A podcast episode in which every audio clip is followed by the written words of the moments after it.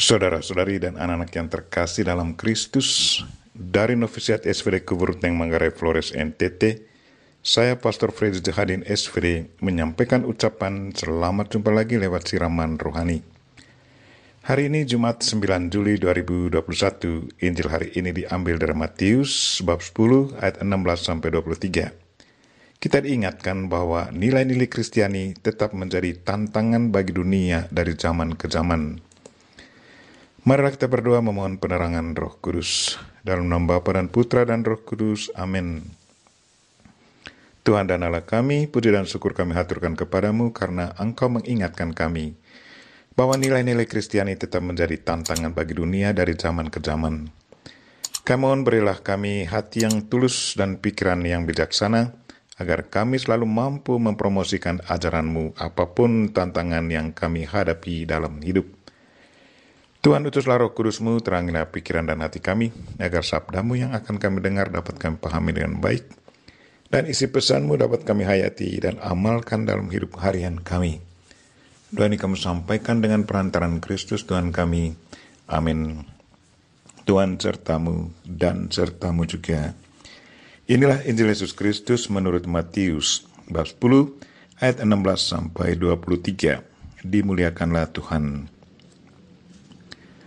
Pada suatu hari Yesus bersabda kepada ke-12 murid-Nya, "Lihatlah, Aku mengutus kamu seperti domba ke tengah-tengah serigala. Sebab itu hendaklah kamu cerdik seperti ular dan tulus seperti merpati. Tetapi waspadalah terhadap semua orang, karena ada yang akan menyerahkan kamu kepada majelis agama, dan mereka akan menyesah kamu di rumah ibadatnya.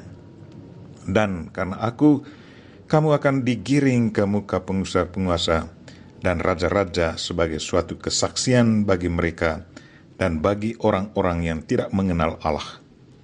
Apabila mereka menyerahkan kamu, janganlah kamu khawatir akan bagaimana dan akan apa yang harus kamu katakan. Karena semuanya itu akan dikaruniakan kepadamu pada saat itu juga. Karena bukan kamu yang berkata-kata, melainkan Roh Bapamu. Dia yang akan berkata-kata di dalam kamu. Orang akan menyerahkan saudaranya untuk dibunuh.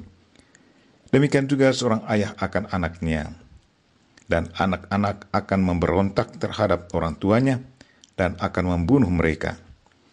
Dan kamu akan dibenci semua orang oleh karena namaku, tetapi orang yang bertahan sampai pada kesudahannya akan selamat. Apabila mereka menganiaya kamu dalam kota yang satu, larilah ke kota yang lain. Karena Aku berkata kepadamu, sesungguhnya sebelum kamu selesai mengunjungi kota-kota Israel, Anak Manusia sudah datang." Demikianlah Injil Tuhan. Terpujilah Kristus. Saudara-saudari dan anak-anak yang terkasih dalam Kristus, tema renungan kita hari ini ialah nilai-nilai Kristiani tetap menjadi tantangan. Kemarin lewat Injil kita mendengar bahwa para murid Kristus diberi kekuatan untuk menyembuhkan orang sakit, membangkitkan orang mati, mentahirkan orang kusta, dan mengusir setan-setan. Tetapi hari ini Yesus sepertinya mengingatkan para murid-Nya akan kesulitan yang akan dihadapi dan apa yang harus mereka buat. Kita lihat, kata Yesus kepada mereka, "Lihat, Aku mengutus kamu seperti domba ke tengah-tengah serigala. Sebab itu hendaklah kamu cerdik seperti ular dan tulus seperti merpati." Mungkin ada yang bertanya, kalau Tuhan sudah memberi mereka kuasa, apakah kuasa yang diterima itu tidak bisa memampukan mereka untuk menaklukkan serigala itu? Apa sesungguhnya yang dimaksudkan Yesus dalam peringatannya ini? Ajaran Kristus tidak selamanya gampang diterima oleh semua orang. Ajarannya tidak hanya ngomong tentang penyembuhan, pengusiran setan, dan pentahiran dari penyakit kusta, tetapi juga tentang nilai-nilai keagamaan dalam relasi dengan Tuhan dan sesama. Ada praktek-praktek tradisi agama pada zaman Yesus tidak sesuai lagi dengan nilai-nilai Kristiani atau ajaran Kristus. Contohnya soal hukum cinta kasih. Menurut adat dan ajaran agama Yahudi, para penderita kusta harus diasingkan. Sementara ajaran Kristus, penderita kusta harus ditahirkan, harus dirawat. Perbedaan pandangan inilah yang akan menjadi tantangan bagi para murid Kristus dalam karya pewartaan. Walaupun para murid Kristus sudah diberi kuasa, tetapi mereka akan mengalami tantangan di saat mereka terbentur dengan tradisi lama. Itulah yang dimaksudkan Yesus dengan pernyataan, "Aku mengutus kamu seperti domba ke tengah serigala." Bahwa para pewarta kerajaan Allah akan berhadapan dengan manusia-manusia yang punya watak beringas, yang tidak gampang menerima ajaran baru. Ada orang yang tidak menerima nilai-nilai Kristiani seperti mengasihi musuh dan mendoakan orang yang menganiaya kita. Untuk meyakinkan orang-orang yang berwatak keras ini, para pewarta harus bijaksana, kayak burung merpati yang tulus dan ular yang cerdik. Itu berarti dalam pewartaan kita harus tulus dan bijaksana. Yakinkan mereka yang keras hatinya. Kita ingat Santa Teresa dari Kalkuta yang dengan tulus dan bijaksana yakinkan orang kaya yang kasar dan sombong untuk membantu orang miskin. Walaupun diludahi, tetapi Santa Teresa dengan tulus dan bijaksana yakinkan orang kaya itu untuk membantu. Karena sikap yang tulus dan bijaksananya ini, maka terharu dan luluhlah hati orang kaya yang tegar itu, dan mulai hari itu dia membantu Santa Teresa.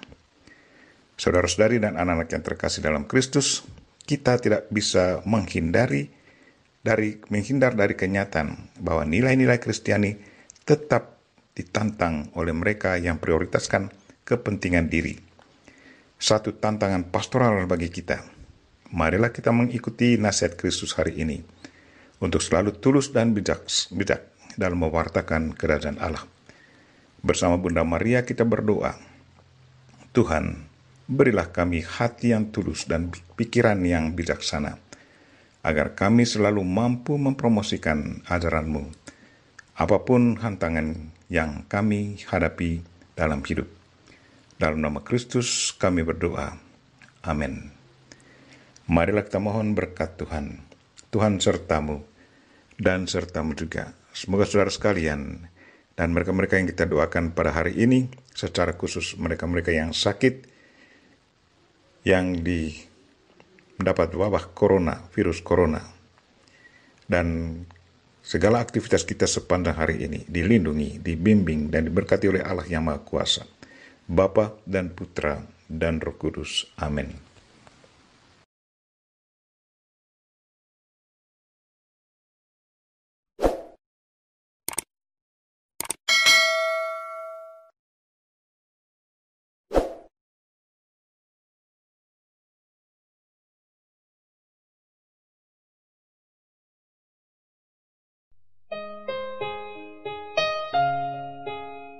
Shalom pendengar yang dikasihi dan mengasihi Tuhan Yesus Kristus.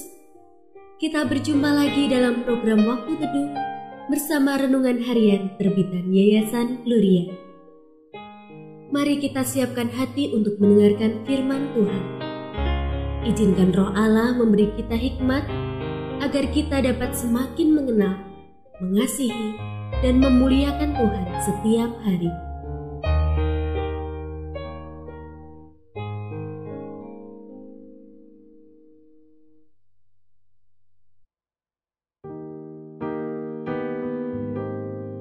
Bagian firman Tuhan yang akan kita baca hari ini adalah dari 1 Petrus pasal 2 ayat 11 sampai 17. Saya akan membacakan sebagian daripadanya. Tunduklah karena Tuhan kepada semua lembaga manusia, baik kepada raja sebagai pemegang kekuasaan yang tertinggi, maupun kepada para penguasa yang diutusnya untuk menghukum orang-orang yang berbuat jahat dan menghormati orang-orang yang berbuat baik. Sebab inilah kehendak Allah, yaitu supaya dengan berbuat baik, kamu membungkamkan kepicikan orang-orang yang bodoh.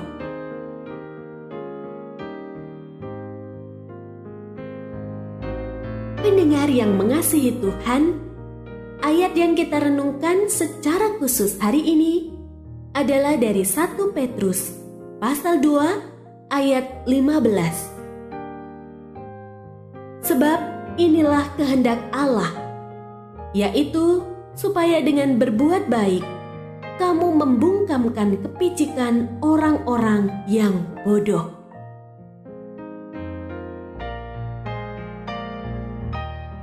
Renungan hari ini berjudul Berbuat Baik. Ada banyak alasan untuk berbuat baik. Menebar kebaikan akan membuat kita diterima, dihargai, dan menerima balasan atas kebaikan kita.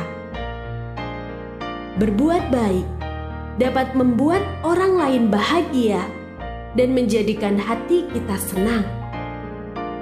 Sebagai orang percaya, kita memiliki kewajiban menolong orang lain yang mengalami kesusahan.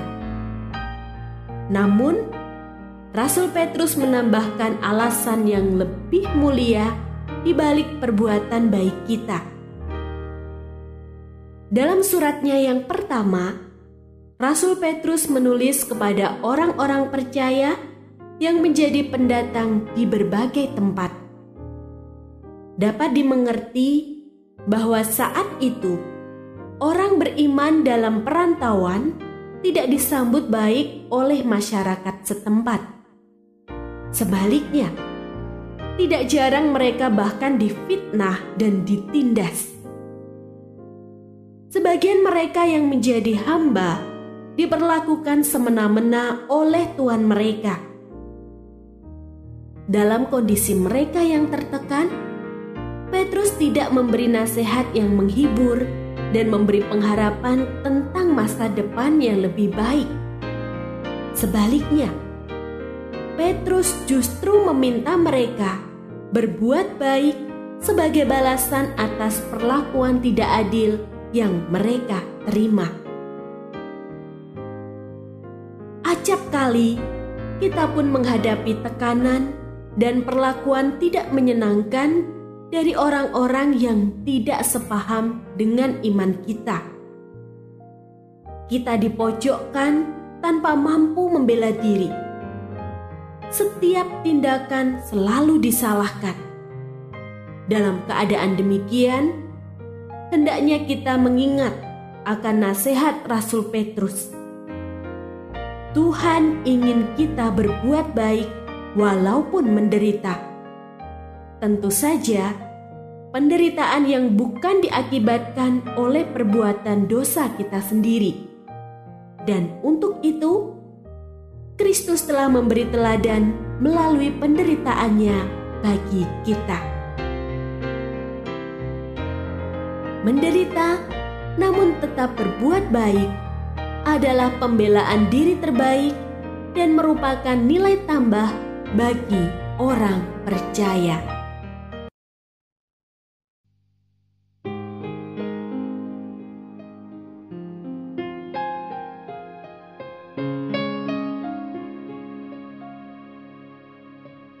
Pendengar yang mengasihi Tuhan, apakah Anda diberkati melalui renungan harian?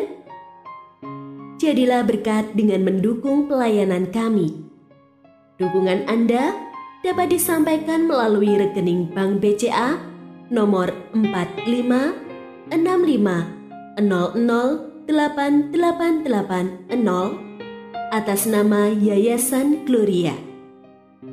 Informasi lebih lanjut mengenai renungan harian dapat dilihat di situs web kami renunganharian.net. Tuhan Yesus memberkati dan menjadikan Anda berkat di hari istimewa ini. Shalom.